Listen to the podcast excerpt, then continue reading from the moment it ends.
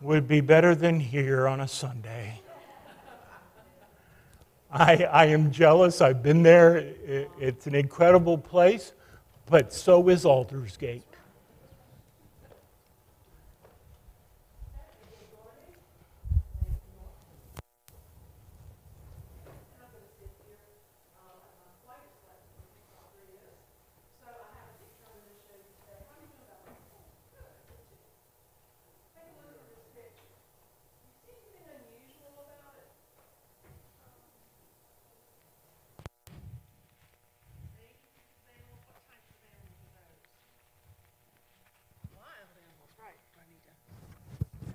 Thank you. Um, so you said babies with animals, and the animals are wild animals. And uh, what types of animals do you see? Just name a few. Um, like a lion, a sheep, cow, goat. Right. It's a big variety, isn't there? So, um, like you say, look, the small children, like you pointed out first of all, and one of them up top here, what is he doing? Um, like flying like holding on to the tiger. Right, actually, it looks like he's almost petting them, right? There's a tiger and a lion side by side, and the child's in between petting them.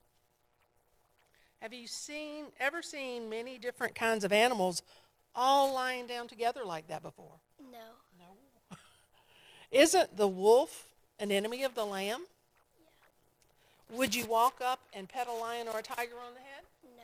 I wouldn't either. No way. This picture was painted by Edward Hicks. The name of it is The Peaceable Kingdom. Do you know where Edward Hicks got the idea for the painting?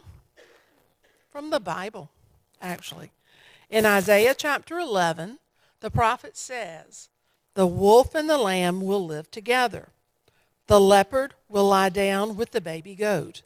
The calf and the yearling will be safe with the lion.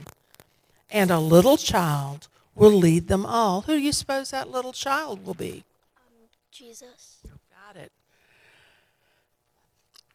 Jesus is the one to lead the peaceable kingdom.